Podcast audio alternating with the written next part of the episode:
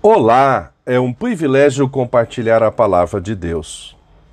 O nosso tema hoje é Jesus, tu és o meu anelo. No Salmo 42, 1 e 2, lemos: Eu tenho sede de ti, o Deus vivo. Quando poderei ir adorar na tua presença? Choro dia e noite, e as lágrimas são o meu alimento. Os meus inimigos estão sempre me perguntando: onde está o seu Deus? Anelo, conforme o dicionário online de português disse-o, desejo que se apresenta de modo intenso e forte. Aspiração. Neste contexto, o salmista estava exilado. Rememorou com saudosismo seu estado anterior, quando estava em sua terra expressou o seu anseio por Deus, pelo Deus vivo, anelando a sua presença.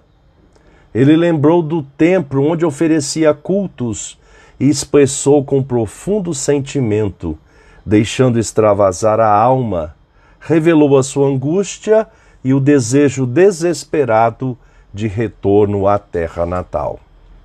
A analogia empregada para exprimir o seu anelante desejo foi comparado à corça, que ansiava por águas em períodos de secas prolongadas, e disse: Choro dia e noite, e as lágrimas são o meu, manda o meu alimento.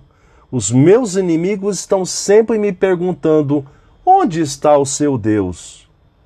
Os sentimentos do salmista eram um misto de esperança e, ao mesmo tempo, profunda aflição. Por que estou tão triste? Por que eu estou tão aflito? Eu porei a minha esperança em Deus e ainda o louvarei. Ele é o meu Salvador e o meu Deus.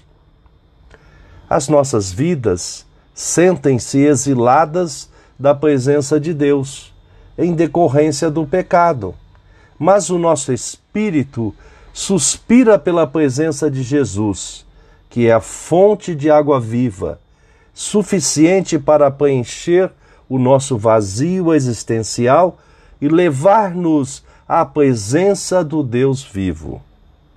Pensamento para o dia. Obrigado, Jesus, porque és a fonte de água viva e tens saciado a sede de nossas almas. Deus te abençoe.